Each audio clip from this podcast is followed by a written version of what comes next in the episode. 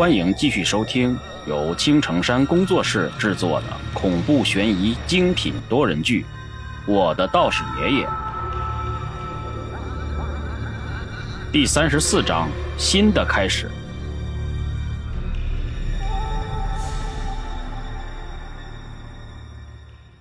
处理完下面的事情，老和尚也带着人赶到了。我和马三儿被救了上来。因为马三伤势严重，我就让老大和老和尚带着他先走，送到医院看看情况再说。那晚是我第一次见到师傅，也是我第一次使用八卦图，甚至是我第一次知道师傅的厉害。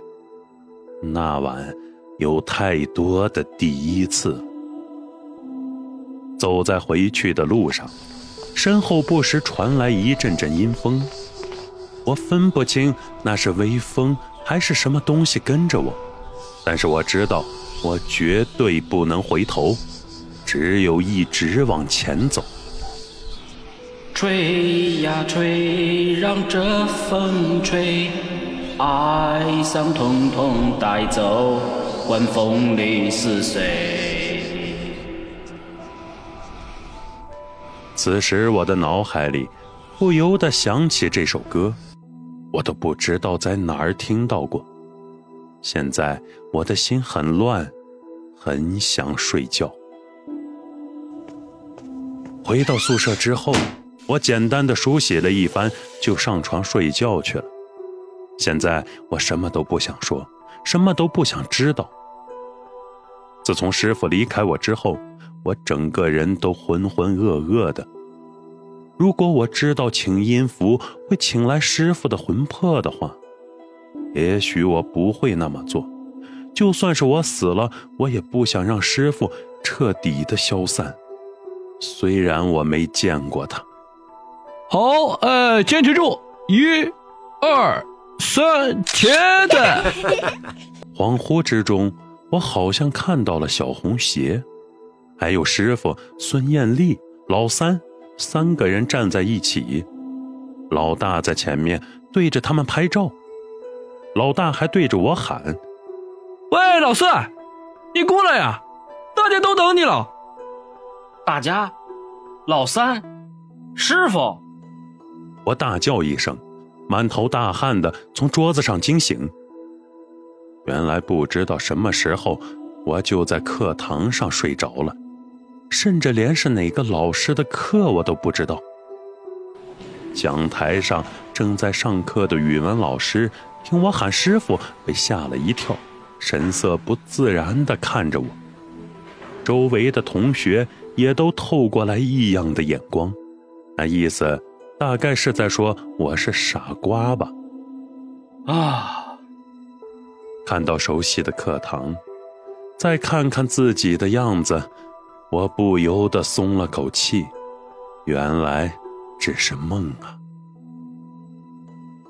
很快到了课间休息的时间，我和老大坐在操场上，喝着饮料，吃着五毛钱一包的零食，心里说不出的憋屈。我说老四，你又梦到他们了？我说你也是，这都过去一个星期了，毕竟都要过去啊，人啊还得向前看。老大拍了拍我的肩膀，开始跟我讲大道理。其实从井底出来的时候，我就知道，一切都已经过去了。那个教导主任，那个半截缸，还有师傅，就好像是一场梦一般。但是我就是迈不过去这个坎儿，心里堵得慌。是啊，都过去这么长时间了。等会儿我们去请个假，跟我出去一趟散散心。你就说，因为老三的事情，警察局还有事儿找我们。我先出去打个电话。我放下手里的饮料，轻声对着老大说道：“好，一会儿我在学校门口等你。”老大没多说什么，因为他知道我的心情不好。来到门卫室。我拨通了刘丽丽的电话。喂，你个大混蛋！刚一开口，对面就传来刘丽丽那个母老虎的声音，把我吓了一跳。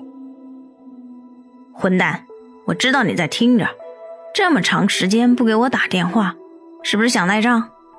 还钱！还钱！还钱！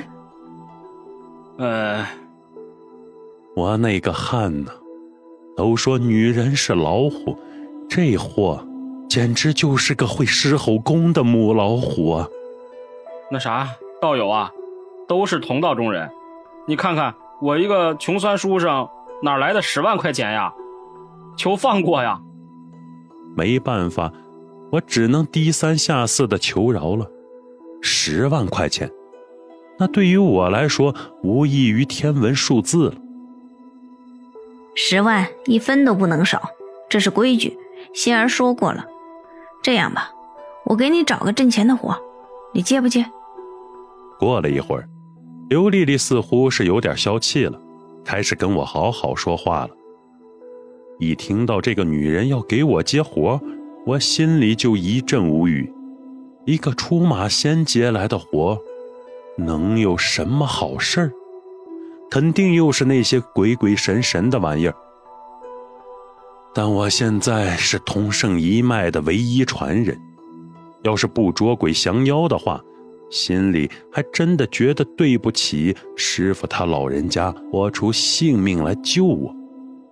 于是我就答应了刘丽丽的要求。嗯，可以啊，你把地址给我，我下午就过去。记下地址，我挂上了电话，站在门前等着老大的到来。这家伙办事效率也是挺高的，可能是老师知道我们俩的事情吧。并没有怎么阻拦，很轻易的就放我们出去了。走了，王哥。老大对着门卫室里的保安打声招呼，吹着口哨就走了出去。因为我们都不是什么安分守己的好学生，所以平时和保安、门卫的关系都不错。这就是所谓的潜规则吧。老三，我们去哪儿？走出学校，老大摸着头对我问道。今天的事情比较多，今天是老三的头七，我们先去花圈店，给他买点纸钱烧过去，然后还有件大事要办。出了校门之后，我和老大直奔最近的花圈店。前面说过了，因为我们这边是学校，所以这种店面很难找，只有一家叫做皇室花圈店的比较近，但是那价格。简直就是杀人呐！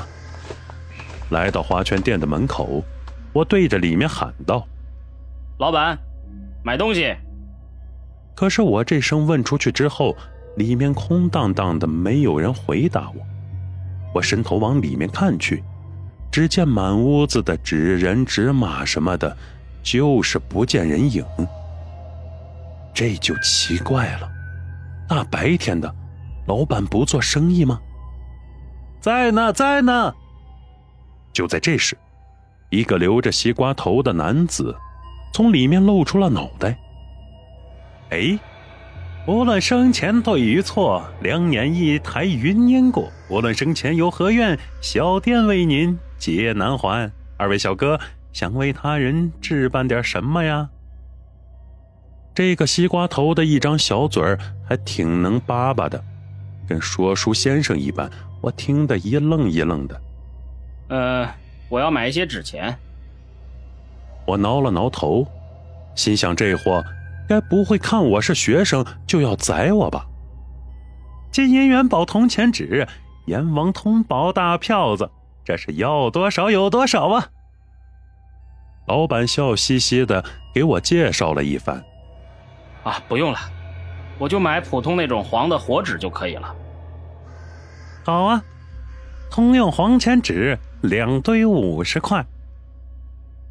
老板一听我只要最普通的黄表纸，脸立马就耷拉了下来，冷声说了一句。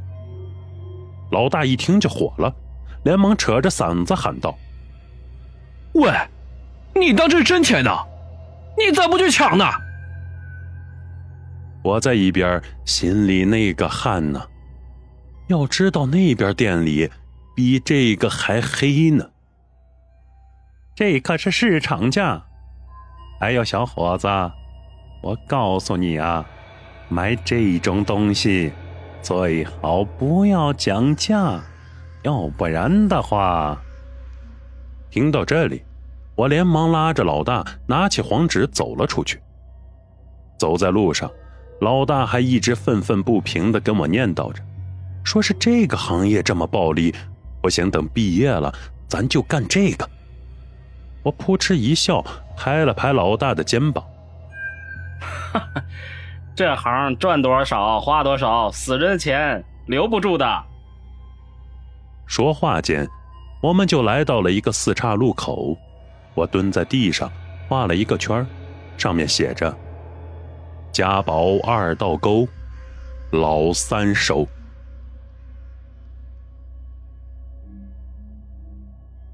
以上。就是为各位播讲的第三十四章内容，感谢各位的收听，欢迎您订阅、评论、转发本专辑，下集精彩继续。